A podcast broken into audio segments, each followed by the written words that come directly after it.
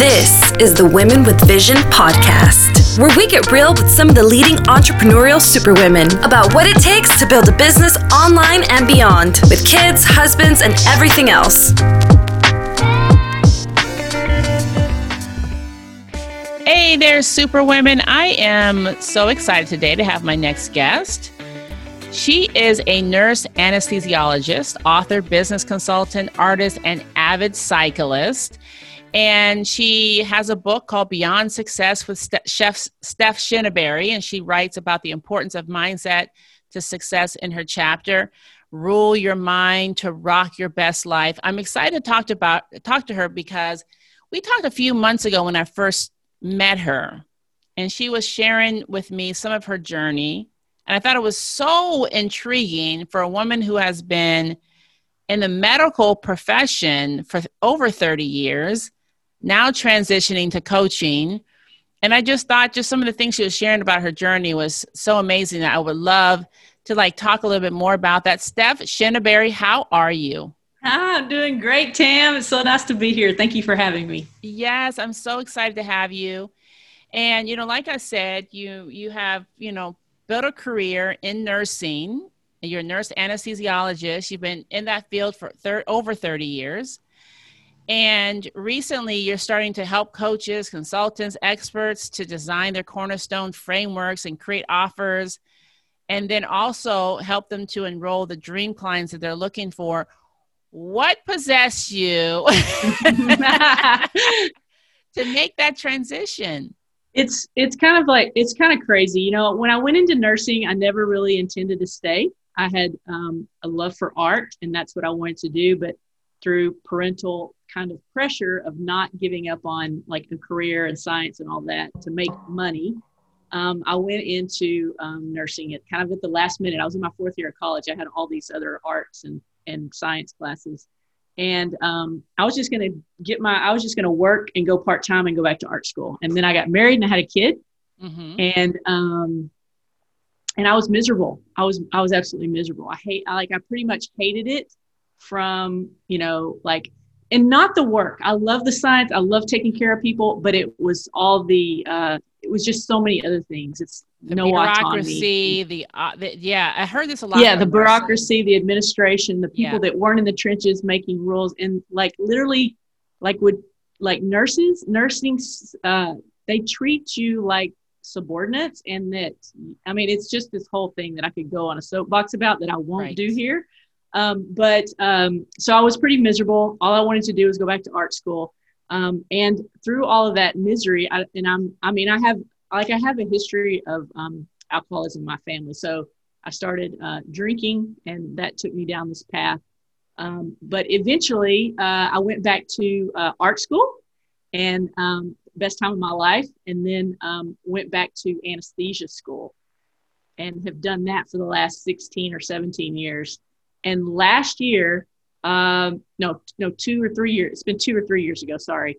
Um, one of my friends was selling CBD oil, and I and I I totally believed in it and went into network marketing. And then I was like going to all these hotel meetings and how do you do this? And like people were killing it online. I knew they were. I knew there was a way to do it. Right. So I went down this journey of trying to learn how to market online because I was doing it all wrong absolutely fell in love with marketing, absolutely fell in love with teaching people marketing, and then knew that eventually I wanted my own coaching because that's what I love to do. I've always loved to teach and coach since I was, you know, a kid. Um, so uh, that brought me into figuring figuring out that I love helping people with offers and their process and all that. So that's brought me to where I am today. So. Well, you know, it makes sense, even though it seems like why would she go from, you know, medicine to coaching? But marketing is very art oriented and very creative. It um, is. it is very much so. And i and entrepreneurship is very creative as well. Right. you're just always able to come up with new ideas and try them out. And um, it's very rewarding and fulfilling. I so i get that because i went to school for marketing. So that definitely makes sense. Um, what you know possessed you into starting a business, starting this this whole, you know, because you can do that side hustle thing forever, or just help a little bit, yeah. tinker here and there. But yeah, and yeah. then also, what are some of the ups and downs that you you know have seen right so uh, uh, i think initially the you know the cbd coming into network marketing there's this whole allure of it's easy entry you know low barrier to entry you don't really have to have a lot of like like a lot of skills it's business in a box and you know the the lure of like you can build this huge team and make all this money and i'm like i can speed up my time to retirement so then i can get in my studio my art studio and i can ride my bike and i can do all the things.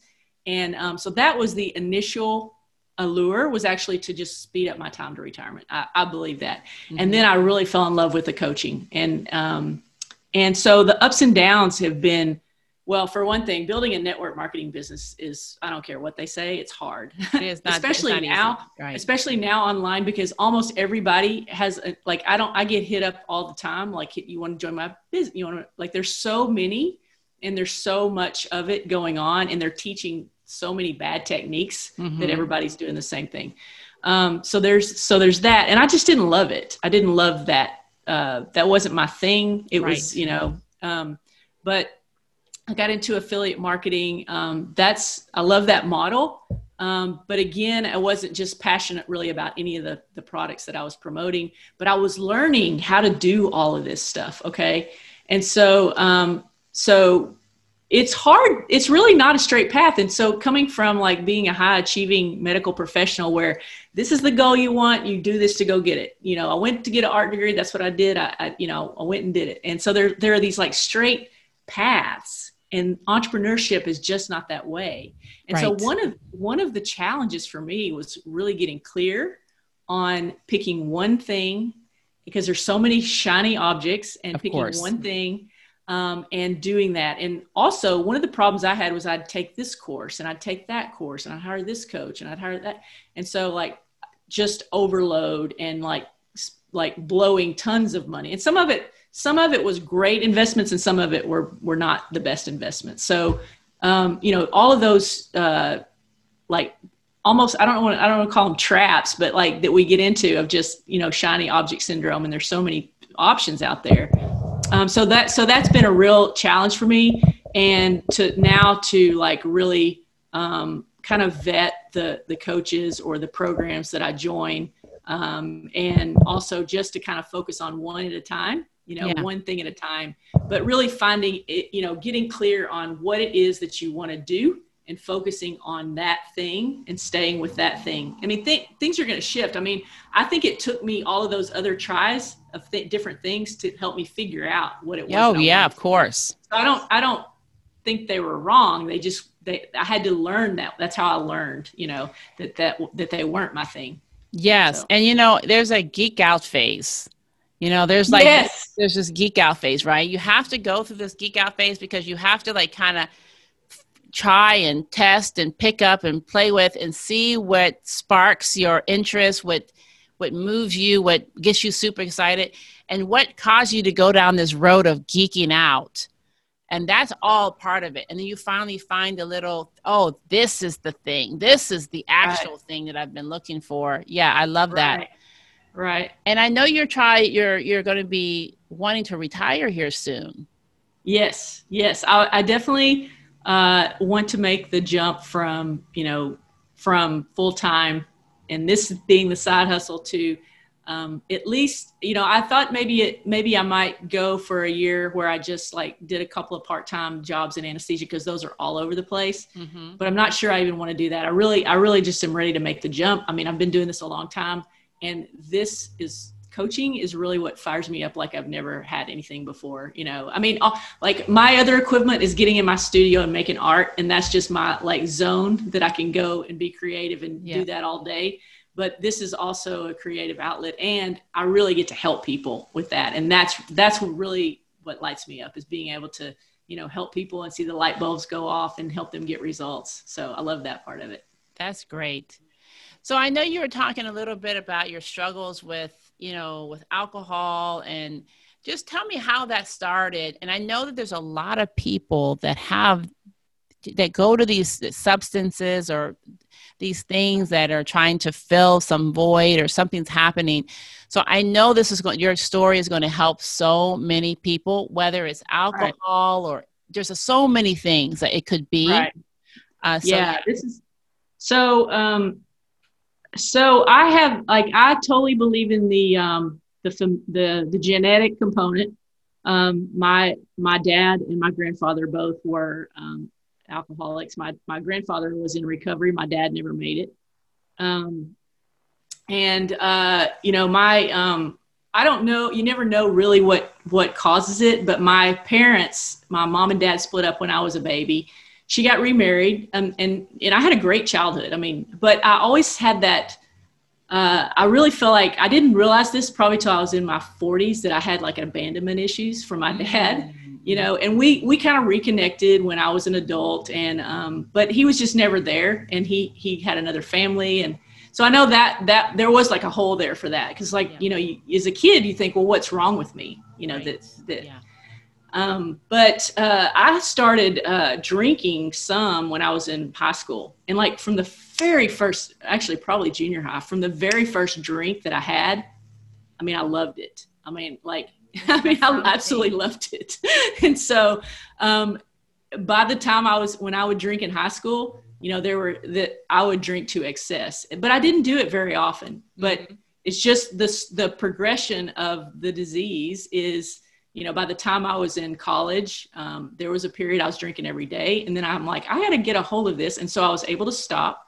And then again, started uh, drinking again pretty heavily in my mid to late 20s and then it was on it was on it was it was yeah. um, blackouts and and by the time i was in my early 30s um, it was it was bad and then i had um, i had i was married had a kid got to and when i was in my mid uh, my, my late 20s had a child lovely beautiful daughter and then um, my husband and I separated, and I came out as a lesbian in my early 30s. Mm-hmm. And that was really rough. That was really hard for me. My mom was not cool with it, was not I mean, supportive, mm-hmm. not supportive.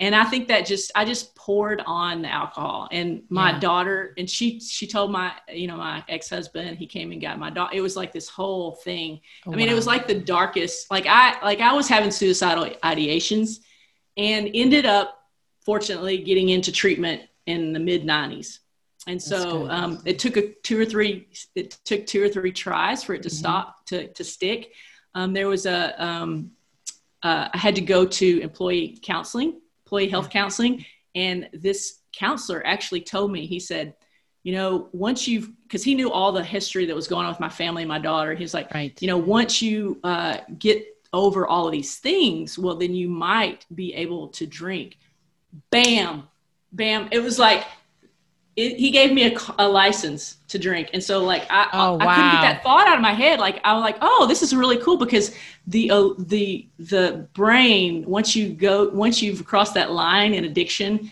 it's always trying to tell you, you know, that you can drink, and so within a short period of time, I was um, I had Back. a blackout. I was in you know, I had ended up in the ER on a float. I mean, it's just like this whole, it was, uh, it was like the real deal. Yeah. And so I was eventually, I ended up getting sober and was sober for nine years. And then I went to anesthesia school, moved away from my support system. I had stopped mm. going to any kind of recovery meetings like several years ago because like life was great. Like that's when I went back to art school and I got sober and like life was great and when I went back to anesthesia school, I was all these people were partying and like I, I didn't, you know, and so it had been so long. I'm like, you know what? Maybe I can drink. You know, maybe I maybe it'll be okay. And if not, then I know exactly what I need to do. Right. And so, and so I did. I drank. Finally, I was, I'd been in school two or three months, and everybody was asking me to go out. And one night, I'm like, you know what? I'm just going to give it a try. And so, um, so that drink led me to a nine year battle mm. with trying to get sober. Um, Again, um, it, it, I was able to manage it for the first few weeks, and then I was just able to manage it enough to get through anesthesia school. And then it was just, it was always just trying to manage it. And the, the weird thing is, once you know that you that you are an alcoholic or that you have a disease, and that you've been in recovery, then you are always, if you go back out, this is what I've heard time and time again. I know it's true for me. You're always trying to management manage it. You're always trying a different way every time you like relapse. So that next nine years, I would get sober for a year. I'd go in and out, in and out. And and I'm glad that I had like I love my story because like I can help people now that like there are two sets of people. One one group they get it the first time and they can't understand why anybody would ever pick up again. Right. And the next group are like me, they battle in and out and they don't understand how these people can get it in the first time. Wow. So I so all stories help each other. And yep. so it's been I've been sober now for three and a half years. Oh, congratulations! Um, having the best time of my life, and um, and and I think you know it's all of the things that we go through are what make us who we are and what make us, of course, you know, beneficial to other people. So so it's. I it's agree. Good. What do you think? You know, just um, and what do you think triggers drinking? Is it literally just going out, being around others that are drinking? What triggers it? Um, I think uh, so. Uh, so I went the, this time. Um, this time that I got sober, this last time, which I plan on being the last time that I ever mm-hmm. have to mm-hmm. do that.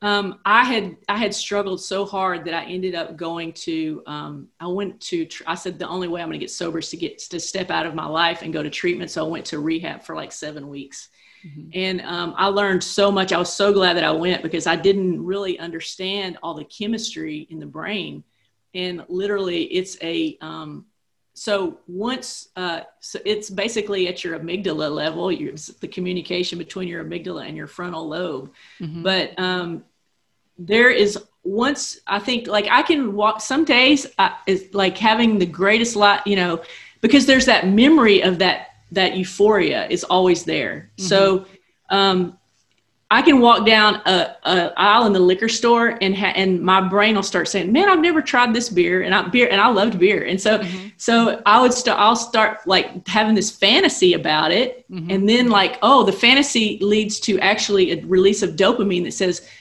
this would feel so good, and and my brain starts to so it's like it doesn't have to be a bad thing. It can be a good day. Like I know that sometimes riding my bike will trigger a, a craving because I can say, man, this would be a perfect day to go sit out on the patio at Jose's oh, on wow. Dixie Street and drink beer and or drink margaritas and have chips and salsa with friends. So, so though, so it doesn't take a lot. Now I will tell you that I know that for me, like I could get angry and that would be a trigger. It would be an immediate like, oh, I got to have a drink. So, yeah. Um, so learning how to manage your emotions and live in, you know, and and live with the everyday intention of, thank God I'm sober. I don't plan to drink today. You know, and living within those um, things because I really believe that we we have this wiring and it's yes. always there. And as long as we can keep keep it polished and keep the new wiring on top, yeah. then we're okay. It's when we stop, you know, when we when we stop doing that, we fall back to the old wiring. And so I know that I'm not safe from having a drink, but if I keep doing all the things that I need to do, um, and this has been a little hard. I will tell you, you know, since since we are in the COVID moment yeah, here, I bet um, it's been hard because I haven't been going to my normal meetings. Um, we have some on Zoom, and I literally I cannot to- I, I can't hardly tolerate it because all the people it's like it's it's a trip. They're not used to Zoom meetings, most of them, and they're right. talking and breaking each other up, and they go on and on. And I'm like, I've been on Zoom all day already. I can't tolerate this. So,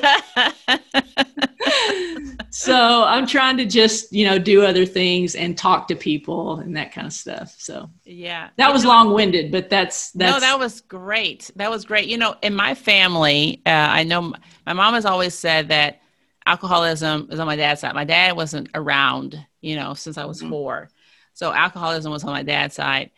And what's interesting is my sister, I think, and she, I don't think she ever had any like serious problems with with going down that road, but she always loved to drink, and mm-hmm. she does drink often. And if I was if I was a betting person, I would say she probably has a glass of wine every single day. That would be yeah. my bet. Okay. Yeah um, but I'm not around her to to be able to say that for sure. Right. Um, now, on the flip side, me, my first drink, I had a horrible experience. Every time I've ever drank, I I get not don't feel so great. You're not right? an alcoholic then. No, and I got just the opposite. So, and so I've never really drank that much because it doesn't make me feel that great. And right. uh, recently, I found out that my pancreas doesn't process alcohol that well. Oh, interesting. Aha, yeah. it's not something. Yeah. So it, yeah. I think so, you're right when you say you're yeah. kind of predisposed and there's a makeup there. Yeah, we we do we we process it differently. I can't remember. There's actually a chemical thing going on. Um, it's very the science is extreme. I'm like fascinated by the science, of course, but yeah, it's extremely interesting. But if you if you leave a half a drink on the table, we call that alcohol abuse. So um, so you're definitely if you do that you're we're, you're a normie and we, Yes. and we call that out. It's like it's amazing to to go out with people that are in recovery and people that are not and and they're just watching like they'll take all night to drink a drink and Yeah, you know it's just you don't notice these things until you're it's just really interesting you know but um but yeah it's I'm usually nursing the drink, not really wanting to drink the drink, but trying to be normal around other people because they, you know, people sometimes look down on you if you don't really drink. So Right. sometimes I will get a drink just to have it. And then I'm sure somebody else is looking at me like they do sometimes point out the fact that you've had that same drink for three hours, Yeah. hours, you know? yeah so let me so let me tell you the other perspective on that and and i used to like that was one of the things that i that i worried about was getting sober and then going out with my friends who would be wondering why i wasn't drinking especially since they knew how i drank Right. and so i usually would tell somebody so that i wouldn't be like because I, what i would because many times i would go out and not tell anybody and say oh what the hell it's you know one more time you know but but once I really figured out, because I would be the person wondering why you were taking all night to drink the drink. That's Okay. Something. But I think people that drink a lot do wonder, and people that are normal drinkers, they don't care whether you drink or not. They Right. don't care. Yeah. You know, so so a lot of times I've found that people that are that are so concerned about what other people are drinking want them to to to keep up with them, and they want you know, but but I don't know. That's just my um, perception. Yeah, that's it's so it's very interesting. But I'm glad. Thank you so much for sharing that because I know it's helping people a lot to know that they're not alone, and especially right now because it's so stressful. Right. And it is, you know, the thing I want to add this because if, if it, it, you know, I'm always, if my story helps one person, then it's, then it's been worth it. But Yeah. it's so easy to think we can do it on our own. Cause I did, I kept saying, I'm going to make this work today. Like today, I'm not going to drink and by, you know, it, that never lasted. And until I was really willing to do whatever, you know, it took to get sober um, then I was not able to. And um, it's not something you can really taper off of. Is you know, total absence is the only way that you can. The, for me, anyway, for me.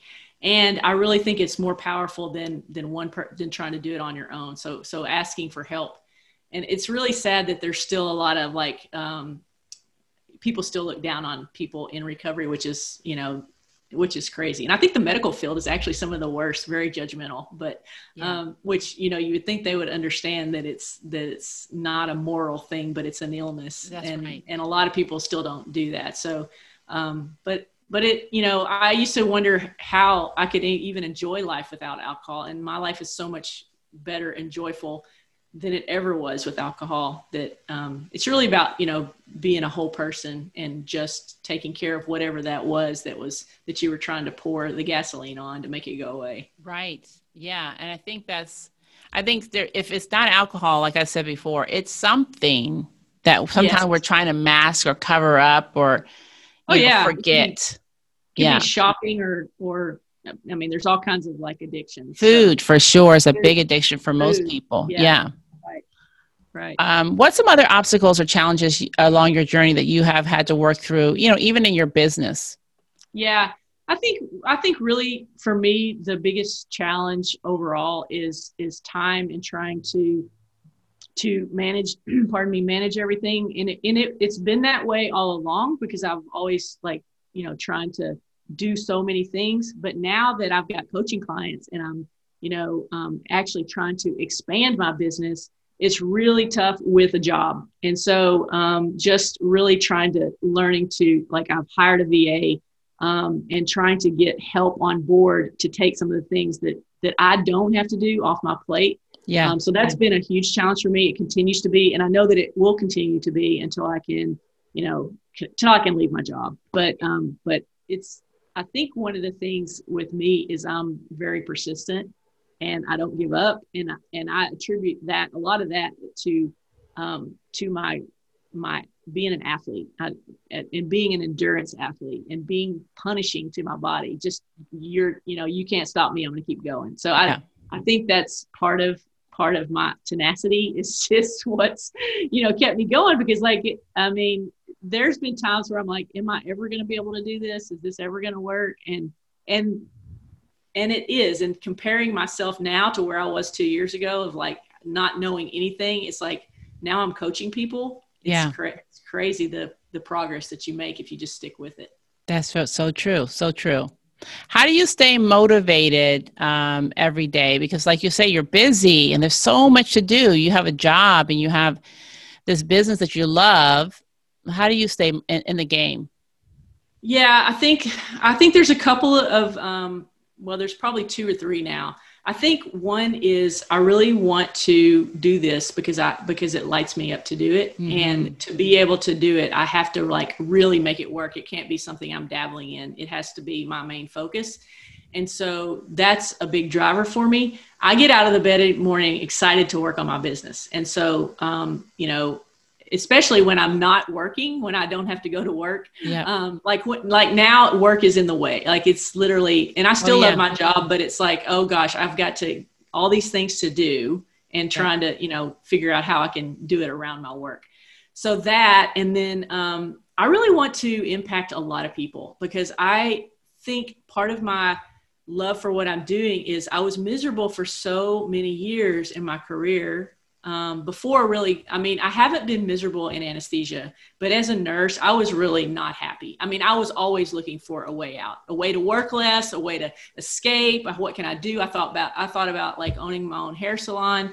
Um, like i just didn't know how to do it but right. um, now i know how to do it. I know how to teach people how to do it if they want to have their own gig, their own um, business. I know how to teach people how to do that. Yes. And um, also, I just have this passion of helping people like live up and reach their highest potential and get to do the things that they want to do. And that's a real driver for me. And I want to help a lot of people do that. So, very good. Very good.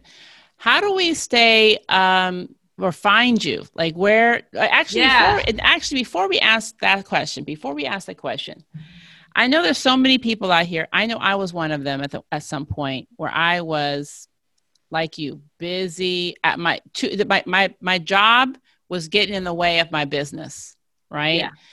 And uh, that took me a long time to get there because I didn't know what I wanted to do. But once I did, and it caught on fire, it was like, oh my god. Okay, so now there's some other people that are at their job and they're thinking, how do I get the heck out of here? How do I you know, start finding what I want to do. So, what would you tell someone like that who was in corporate, they're in a career, but they want to really transition out of their job? Um, they know they're seeing retirement right. or seeing some kind of not, another thing that they want to do. What would you tell them? Right.